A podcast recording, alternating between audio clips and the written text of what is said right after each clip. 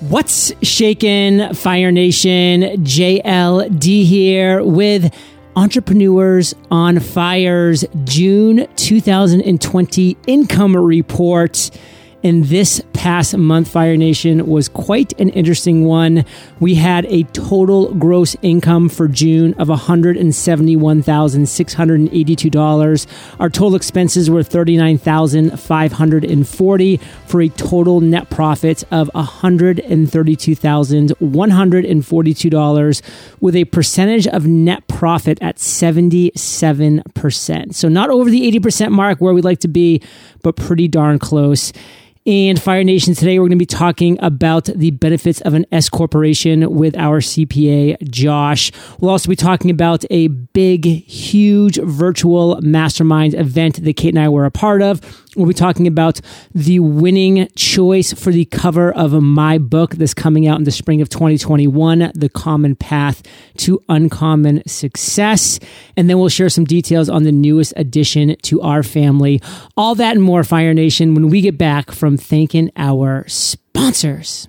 Looking for a business coach who has helped thousands of entrepreneurs just like you to increase their profitability by an average of 104% per year, all for less money than it would cost to hire a full-time minimum wage employee? Schedule your free consultation today with Clay Clark at thrivetimeshow.com slash fire. thrivetimeshow.com slash fire. All right, Fire Nation, we have quite the income report this month for you. As I shared at the beginning, we have all those teasers that we'll be going over. I share the income at a glance, which we'll be going into detail on in just a bit. But right now, we're going to pass it over to Mr. CPA on fire himself, Josh, for his June tax tip the potential tax benefits of an S corporation. And Fire Nation, you want to know about these tax benefits. Josh, take it away. So, John, we have talked about the potential tax benefits of an S corporation several different times in these reports. And for pretty good reason, because once your profits in that business starts getting in the $50,000 a year or higher range, an S corp can actually save you thousands or even tens of thousands of dollars in taxes. All right, so it can be a potentially huge tax savings if you do it properly. And one of the big keys to doing that properly is paying yourself what the IRS calls a reasonable salary. And unfortunately, that's something that we continue to see a lot of business owners missing. All right. They have the S Corp in place, but they are not paying themselves that reasonable salary. Either they're paying no salary at all, or it's too low, or maybe even too high, and, and that takes away some of the tax advantages. So this month, we're going to do a quick refresher on what constitutes a reasonable salary and how to make sure you are doing it properly. And the first and most important thing to understand is that simply writing yourself a check or transferring money from the business to you personally is not paying yourself a salary. All right. So we talk to people all the time and they're like, oh, yeah, I know I pay myself a salary. I write myself a check for $5,000 each month. I'm good. And uh, unfortunately, that's probably not an actual salary. In order for it to count as a salary, you have to be withholding, paying, and filing those payroll taxes. All right. That's the entire reason the IRS wants you paying a salary so that you're paying Social Security and Medicare taxes on that income. All right. So it's not as simple as writing yourself a check because this does get so complicated and potentially time consuming, we highly recommend that you use an actual payroll company to do this. And that's true even if you are the only employee in, in the business, even if it's just you, you rate yourself, you pay yourself one salary at the end of the year, there's a lot of business owners do. We still recommend using a payroll company because it can get so complicated and, and you can be bombarded with notices if you do it incorrectly. All right, if you're going to go that route, uh, Gusto is one we highly recommend. They make it very simple. From there, the question becomes what exactly is reasonable for you and your business? And the IRS, being the IRS, they are very vague here, and we're kind of left to, to do a little bit of guesswork. Right? But there's one underlying question that can best determine how much to pay yourself how much would you have to pay someone else to replace your role in the business? All right. So, John, if, if you were going to decide what your salary should be, you would look at it and say, all right, if I wanted someone to come in and, and host the podcast in my place, what would I have to pay them to do that? That would pretty much be your answer on what a reasonable salary is for you. All right. But of course, it's not always that simple to figure something like that out. There's many people that serve kind of strange roles as the owners in their business. There's not exactly job listings on monster.com for for the role that, that someone would need to fill to replace them. All right, so again, you got to do a little bit of guesswork. If that's the case and you can't come up with an easy answer on, on how much you'd have to pay to replace you, here's a few questions you can ask to try and get at that answer. Number one, how many hours per week do you work in the business on average? Right? The more hours you work, the higher the pay would have to be. Only makes sense, right? If you're going to ask someone else to pay to work a lot of hours, you have to pay them more. If you're only working five hours a week, the salary can be much lower. Number two, what skills are required in the work you do? So, could a high school graduate that's never had any type of job training or skills training or a college education could they come right in and instantly do what you do without any crazy training? If so, you can probably keep it on the lower end. However, if you have more specific skills, if a higher education is needed, that's when the pay has to start going up. Number three, how much money does the business actually make? All right. And you gotta be careful here because the IRS does not want you to make your salary strictly based on a percentage of the profits, right? But the profits do play a role. If the business is losing money, you probably don't need to pay yourself a salary at all. There's, there's no room to pay yourself a salary. If the business is making a million dollars a year in profits, you're going to need to pay yourself a much higher salary than if the business is making $100,000 in profit. All right. So I'm not going to sit there and tell you pay yourself 25% of whatever your salary is, but just know that those profits do make a difference, right? You can't make a million dollars a year and pay yourself $5,000 a year. It's not going to make sense. All right. Finally, number four, just use some common sense. And I know I'm, I'm, I'm being vague like the IRS is, but there is a lot of common sense involved. All right. You can't make even $100,000 in the business and then go and pay yourself $5,000 a year and call it reasonable right? It has to be in line with these other questions with how many hours you work, what the skills are, how much money the business makes, right? This is why the IRS wants it to be reasonable. And you got to remember that your goal here is to not raise red flags with the IRS. One of the things they're going to look at is there's a line specifically on your S corporation turn return that says compensation of officers. And that's where it's going to show them what your salary is. All right. If that's way too low it's going to raise some red flags. That's not what you want to do. All right. So we're officially halfway through 2020. Um, you know, it, you, you might know it as the longest year in world history. All right. But we're halfway through. And if you're an S corporation and you are not yet paying yourself a reasonable salary, you need to make sure that you get that going in the second half of the year. All right. We see way too many businesses that are S corporations and they're either not paying a salary at all or paying one way too low. If you are doing that, you are putting all those tax savings of the S corporation in jeopardy.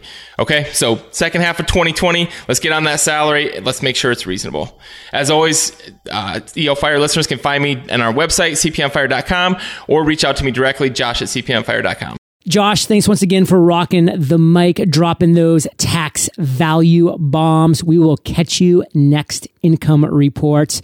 And Fire Nation, we're moving on. We're moving on to the common path to un common success. And for those of you that are on our email list, a couple weeks ago, we sent an email out to ask you for your feedback on a book cover design for my upcoming book, The Common Path to Uncommon Success, which is coming out in the spring of 2021. And we thought when we sent this poll out that we knew what was going to be the winner. Because Kate and I, frankly, we had our favorite. And we were a little surprised with the results, but I think this is a great opportunity to talk about the importance of keeping your finger on the pulse of your actual followers, of your audience, of people who are consuming your content. Whenever you assume, you're making a big assumption, and that assumption could be incorrect. So please keep your finger on the pulse. Please keep asking and engaging and questioning your audience because you might be surprised at what you hear. So, Kate, why don't I kind of hand it over to you? Give a big hello to Fire Nation, and we'll kind of go back and forth a little bit on this process for finding my book cover. What's up, Fire Nation? So excited to be back on the mic with you again. Wow, yeah, I feel like this has been such a huge lesson for us over the years, and it's come in so many different shapes, forms, sizes, like everything. And uh, just like you said, John, I feel like sometimes we think we can be so sure of something like yes, this download is definitely going to resonate, or yes, this design is definitely going to resonate, or yes, this podcast episode is exactly what my audience wants. But we have been surprised time and time again and proven wrong time and time again when we turn to you, Fire Nation, and ask for your feedback because at the end of the day, everything that we're doing is to help you, to, you know, help you find what that lifestyle and financial freedom looks like for you and how you get there. And we have probably like nine times out of 10 that we've reached out and done a poll or a survey or just asked for you to hit reply on an email and provide feedback literally nine times out of 10, the results are not what we had predicted, or like you said, John, not what we had assumed. Making assumptions can get you in trouble, or at least cause you to spin your wheels because if you make an assumption and you go off on an entire project based on that assumption, then to find out that it's not what your audience wanted or it wouldn't be what they ha- would have chosen, then that's causing you to have to go start over at square one again. So, you can't just guess when it comes to creating products and services or making big decisions about the direction of your content or your design or any of those things. And I actually want to give another example before we dive into the book cover um, reveal, which I'm so excited about, John. Uh, you actually just turned in your final or your first draft. Is that right? First draft is handed in to HarperCollins, and now it's just uh, moving on to the next step, which I think is going to be a painful one the editing process. Probably like the most involved and deepest part of the process, but it'll be exciting. I'm really excited to see what they come back with because I know that you have invested a whole lot of time. I mean, you know this information so well, inside and out. I'm really excited to uh, see what they come back with. Me too. So that example that I wanted to share, though, for anyone tuning in, if you're you know working on creating something in your business, which hopefully you are. then um, I want to give you kind of a behind the scenes peek at a poll that we actually ran back in 2014. So um, we posted in our Podcasters Paradise Facebook group. Podcasters Paradise is our exclusive community where we teach people how to create, grow, and monetize their own podcasts. And we wanted to hear from our members what the number one reason was for them joining because we were redoing the website at the time. We wanted to make sure that our messaging was great. So, I mean, that's a perfect example, right? We want to make sure that the message on our website resonates with our perfect customer or avatar. And so, what we did instead of guessing what we think would be a perfect message for the website, we wanted to hear from those who had actually taken out their wallets and paid us money what they said was the number one reason for joining. Because once they give us their feedback and we hear the way that they say it then that's all information verbiage exact words that we can then use knowing you know if we get 20 of the same responses like that really tells us a lot about what is so what's most important to people so in this poll, we put a few of our own options in, which were guesses of what we thought that the answers would be. But then we also left the poll open so that others could create their own answers too.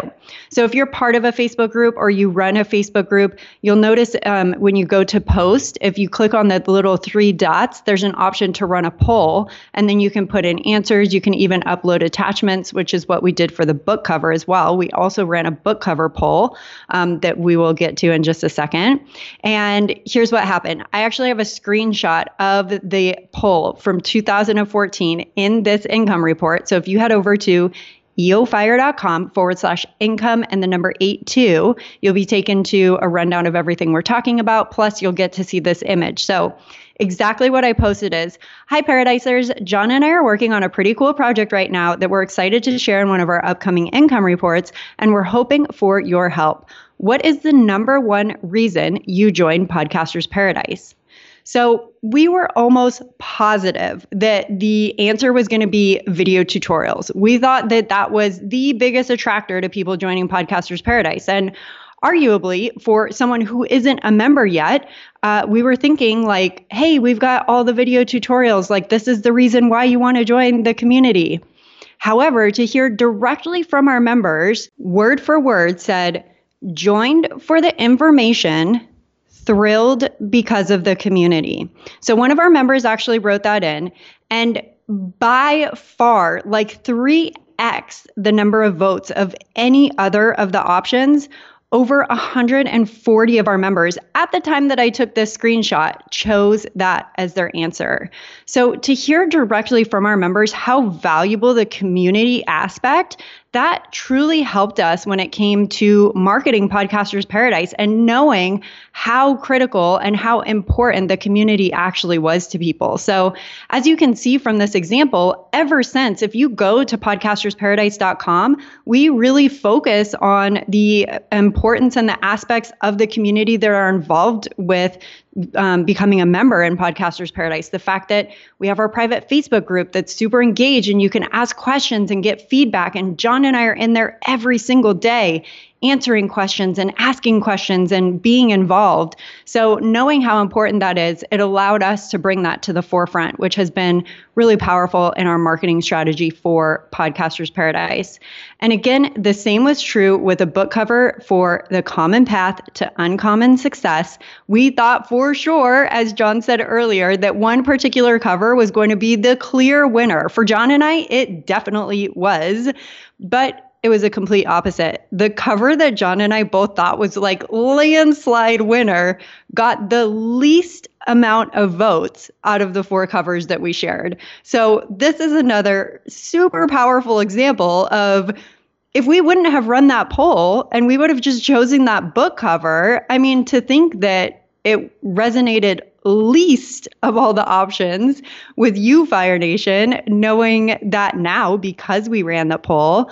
Um, I'm just so happy that we decided to do that. John, that you had the idea to put it out in our Facebook group as well. This book cover was the winner in all cases. We ran it to our email list, we ran it inside the private Facebook group, we shared it with a lot of great um, friends and, and um, colleagues in the space.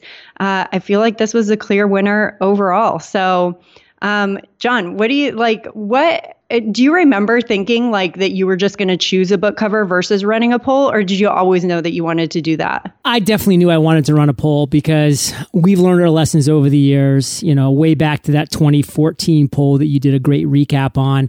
I knew that you know I had a certain image of what I wanted the book cover to be, but I also know I'm not a graphic design artist. I'm not really a creative or, or, artistic person.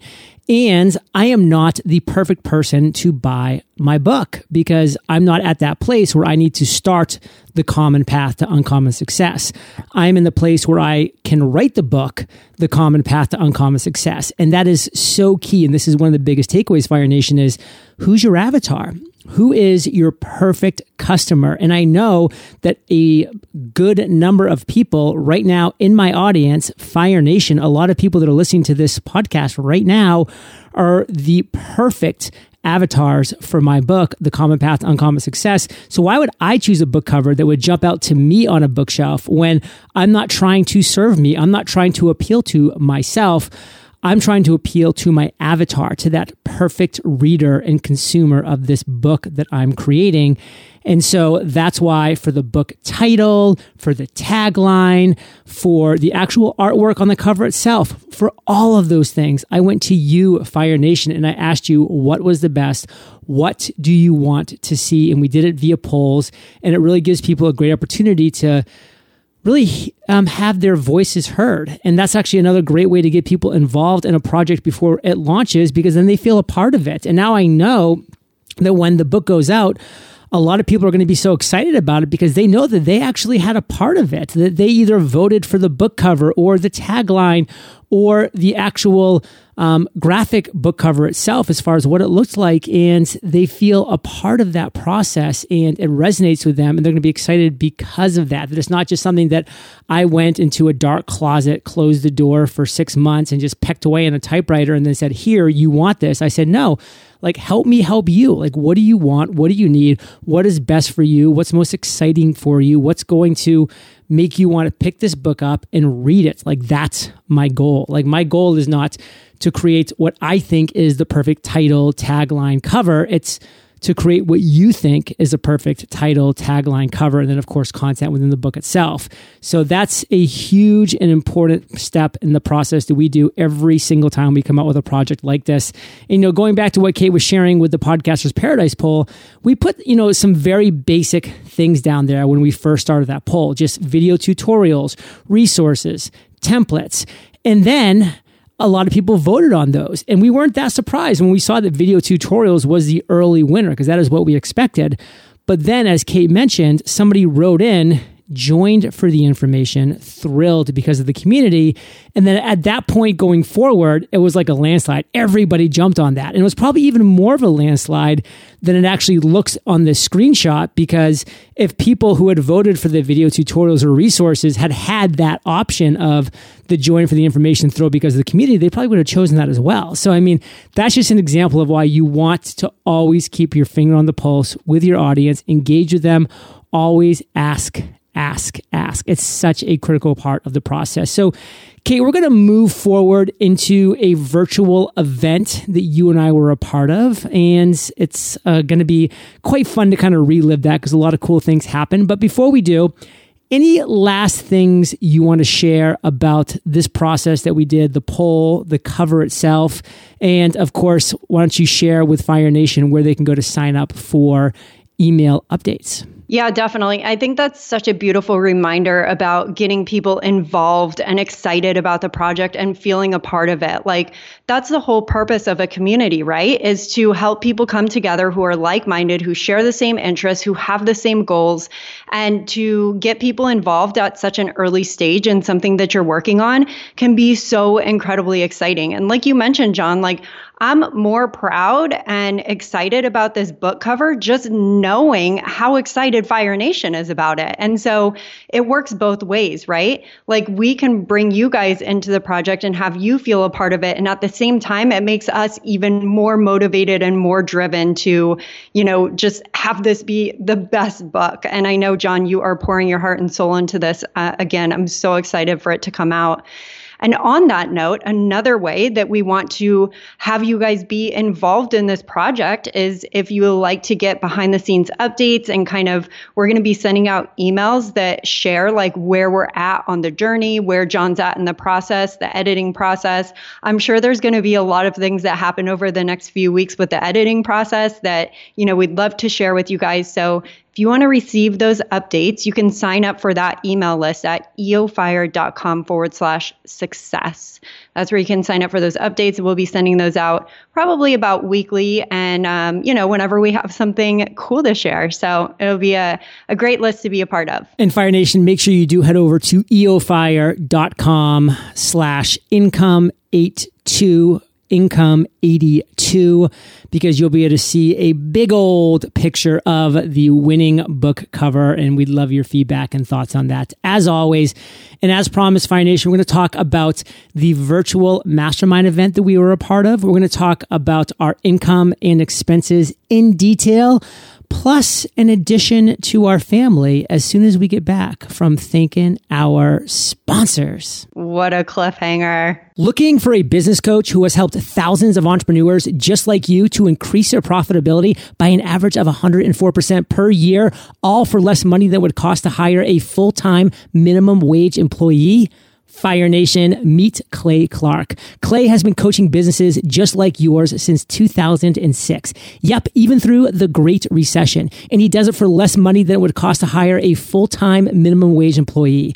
At a time when Inc. magazine reports that by default, 96% of businesses will fail within 10 years, Clay is helping businesses like yours to grow on average by 104% annually. You might be wondering, how's this even possible? Well, Clay only takes on 160 clients, which means he's able to personally design your business plan. Plus, Clay's team helps you execute that plan with access to graphic designers, Google certified search engine optimizers, web developers, online advertising managers, videographers, workflow mappers, and accounting coaches to help you get on top of your numbers. Visit thrivetimeshow.com slash fire to see thousands of video testimonials from real clients who Clay has helped over the years. Then schedule your free consultation with Clay himself to see how he and his team can help you you thrive. That's thrivetimeshow.com slash fire.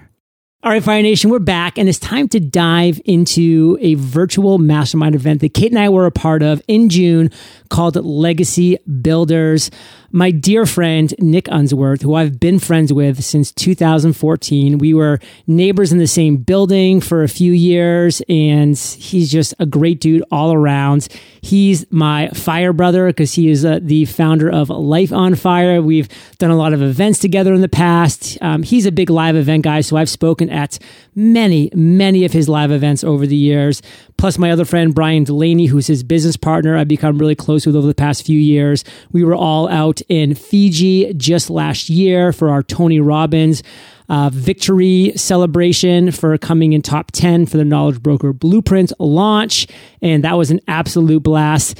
And they put together an incredible virtual mastermind event called Legacy Builders, where the keynote speakers were yours truly, Jack Canfield, Billy Gene, Kate Erickson, Jill and Josh Stanton of Screw the Nine to Five. There were a ton of amazing speakers, and this was this was an event. I mean, this was three days. There was happy hours and hangouts and talks and presentations and little masterminds and breakout sessions. I mean, there was so much awesome stuff going on. It was a blast. Kate, why don't you kind of take it from here? Share with us a little bit about the event itself. I'll jump back in and share some stuff too. Yeah, so Legacy Builders Live was actually meant to be our in person mastermind that we had offered up as a bonus to those who joined Knowledge Broker Blueprint through our affiliate link. And it was supposed to be held in San Diego late May, but of course, COVID 19. So we had to kind of rework and reschedule that. But Nick and Brian, like you said, they are just pros at events, live events, and now they can put virtual events um, on that checklist as well because they did just such an amazing job. They put together such a unique and exciting and ref- it, it was refreshing. Like I've attended, of course, over the past few months, like a lot of us have probably attended a lot of virtual events, right? Because anything that we were planning to go to in person has been moved online, perhaps even canceled altogether. But there's certainly an influx of virtual events happening given COVID 19 and everything. So, most that we've attended have been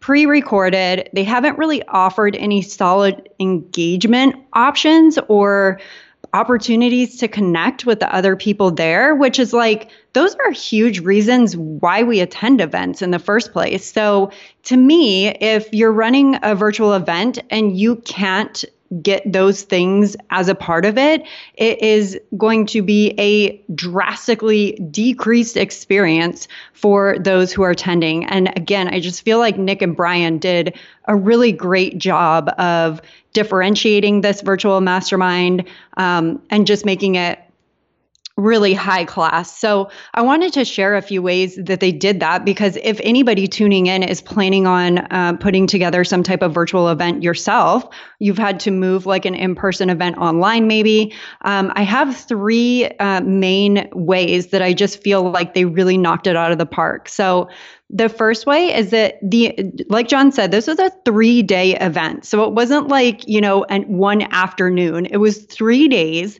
So the entire three days were 100% live. There were not pre recorded sessions. There were not like inserts of advertisements or anything like that. Like it was just 100% pure live. And Nick and Brian and their entire teams were literally at their home on their laptop computers being real human beings. Like there was there really was no fluff to this event at all and that's what I feel just made it very unique and very refreshing because it was just real. And I loved that there were no pre-recorded sessions. Even some of the speakers were like, okay, well, I'm I'm getting ahead of myself. My second point is that the presentations were raw, like this real life for people. There were some speakers who were presenting from their backyard on their cell phone. There were people in their home office. There was people, you know, kind of on the go and checking in. But the fact that they were showing up and everybody who presented or was a part of like speaking really brought like some incredible value. But they didn't do it like in a three piece suit on a stage or through like some pre recorded way And of course, like there's a time and a place for that stuff. Don't get me wrong, but I just really feel like the um the community aspect of this and the connection that we were able to build with the attendees over those 3 days was so heightened because of that because we were just showing real life. Like this is where this person is right now. This is their circumstance right now. They're showing up. They're giving value.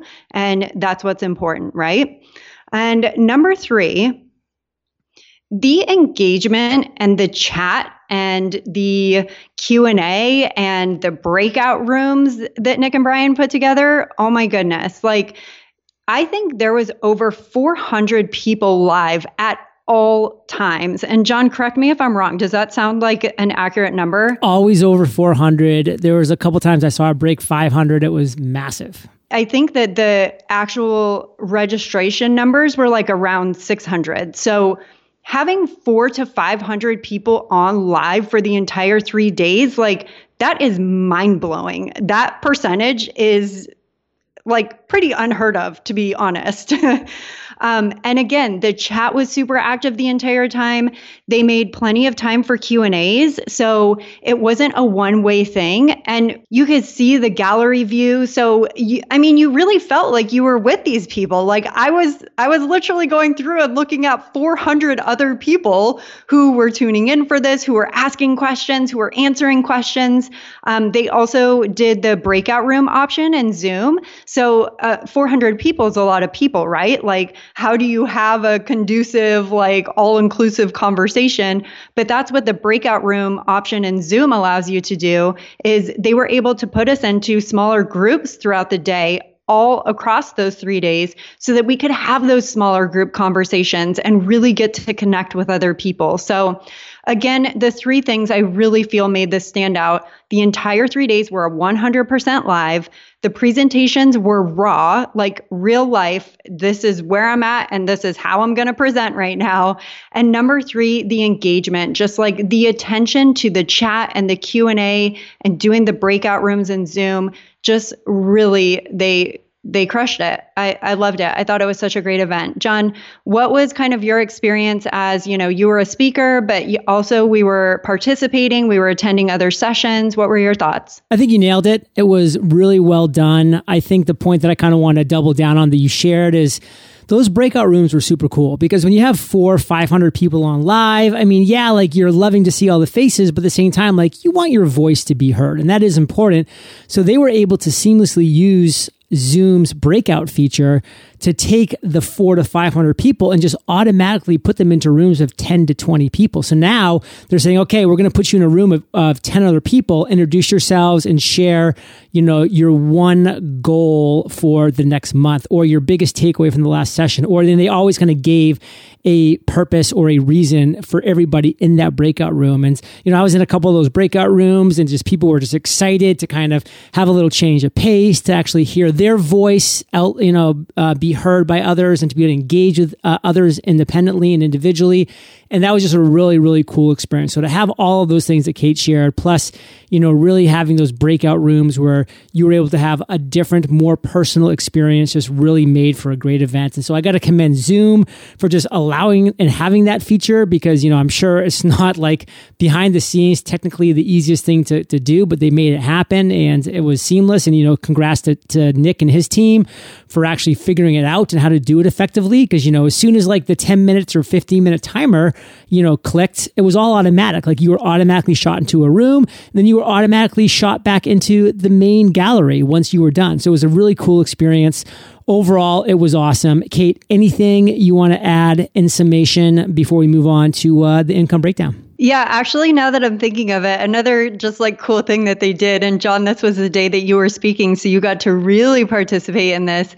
Um, they did an 80s oh, yeah. theme day. So, like, for that whole day, everybody was like decked out in their 80s gear. They did a contest to, like, um, I think they did like 10 winners or something and and everybody was getting like these incredible prizes and stuff for like really bringing the heat with their costumes. John you had a great background um, for your uh, your virtual background for your presentation was awesome.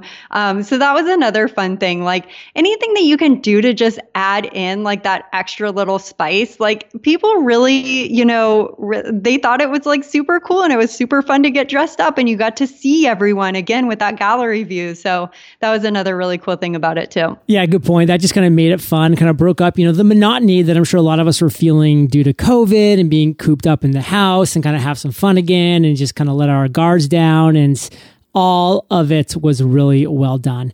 And Fire Nation, let's talk about June's 2020 income breakdown.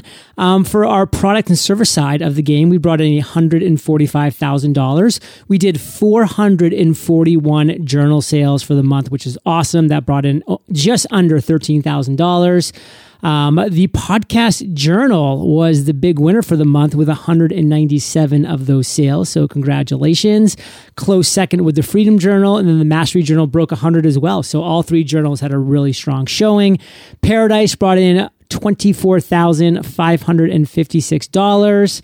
Um, the big winner for the month, our podcast sponsorships have just been killing it the past few months. We did $108,000 with podcast sponsorships and all things around the podcast. So that was really awesome. Uh, ClickFunnels, we brought in $14,501. Our knowledge broker blueprint payout for the month was $7,480. Um, and just overall, a very solid month. And for our business expenses, we list them all out in detail. Eofire.com slash income 82 our advertising was way way way way down from the the knowledge broker blueprint month. Um, but we still had a lot of fulfillment to do. That was over $7100 um, legal and professional was 2200 um, merchant and bank fees $2400 so i mean listen fire nation when when big poppy said more money more problems i mean he wasn't really kidding. I mean it's just crazy how all of these expenses just keep piling on as your business and income grows, but nobody's complaining because that's the goal for all of us. Faux show. Um, recurring subscription based expenses were over $6,000. You know, a big part of that is we have an SEO and marketing team working with us um, right now, and we're having um, a lot of fun seeing the results of that. And so our net profit was $132,142 um, for June of 2020. So, great month overall, 77% net profit margin. Again, we love to get over 80%, but I mean, anything in that, in the number range of 70% plus is, is amazing. So, definitely cool with that. And the teaser of teasers, the newest addition to our family. Kate titled this section, Puppy Love is the Best. So, Kate, take it away. Okay, so real quick, I have to I was laughing on mute because I know that your niece and nephew call your dad Poppy um, as like grandpa, so you said Big Poppy. Notorious B.I.G. Mo money, mo problem. I can see my father saying that too. He's yeah, know, he's cool like that. um, puppy love is absolutely the best, and I have to admit, I've never been a dog person before. I grew up with cats in my family. Like, I honestly never even lived in a house. Like, I grew up in San Diego, so I never had a backyard. Like, a dog just wasn't going to happen for us. Um, so, but John, you grew up with dogs. You've always been around dogs, and you've asked me a few times over the years if I would ever consider getting a dog. And honestly, for like 75 or 80% of that time, I was a pretty hard no on that. Um, but over the years, we've experienced so many incredible things together. We lived in Portland, Maine, near your family. We've lived in San Diego, near my family. We've moved to Puerto Rico and we've made our home here. We've traveled the world together. I mean, we've just had so many incredible opportunities, not to mention growing this business together over the past eight years. I mean, we're coming up on eight years. That wow. is a long time. Long. The connection that we've been able to build with Fire Nation, I mean, I just feel like I feel so fulfilled. I'm so grateful for the opportunities that we've had to do all of these things. And so the last couple of times, John, that you've brought up uh, interest in getting a dog, my answer has increasingly gotten a little more positive, which with each ask. And, you know, I honestly just started kind of thinking maybe we are ready for a new chapter. Like maybe we are ready for a new responsibility, kind of a change of pace. And so in March, late March, we welcomed the newest member to our family. His name is Gus, and he's a golden doodle. He has, we got him at eight weeks, and oh my goodness, he is a ball of fur and love and cuddles and uh, a whole lot of and energy. Biting and, and biting and pooping. oh my goodness. But you know, he's given us uh, like for me, he's given me such a incredible new perspective. Um, just like teaching uh, teaching me how to embrace new responsibilities, um, teaching me to appreciate that presence that I talk about a lot, you know, like really trying to be present in every single moment. And um, there's a lot of times when, you know, John, you and I know have both experienced it over these past, like, gosh, has it already been a couple of months? Yeah. Wow. Time flies. um, but you know there have been those times when i'm really focused on something and i'm i'm working on something and I, am fully in it. And and for you too john and you know gus needs to go out or he's got like this burst of energy and he needs to play or you know i know so many of you tuning in like you've already experienced this in so many different areas of your life whether you have a puppy yourself maybe you have kids perhaps you help take care of a family member um, and so I'm re- I'm really enjoying that new responsibility. I'm enjoying that new perspective on, um, you know, just being really excited to sit at the pool with Gus and you know be patient with him and try and get him to come in the water. We've been trying so hard to get him in the water. We've really been working on that a lot. We had a breakthrough yesterday. We did have a breakthrough. So w- we can carry Gus out into the water and then just like let him go and he he knows how to swim to the edge and jump out. But little by little we've gotten him to come on to the first step by himself and now he loves the first step. Like in fact he will find any excuse to get out into the backyard to go on that first step.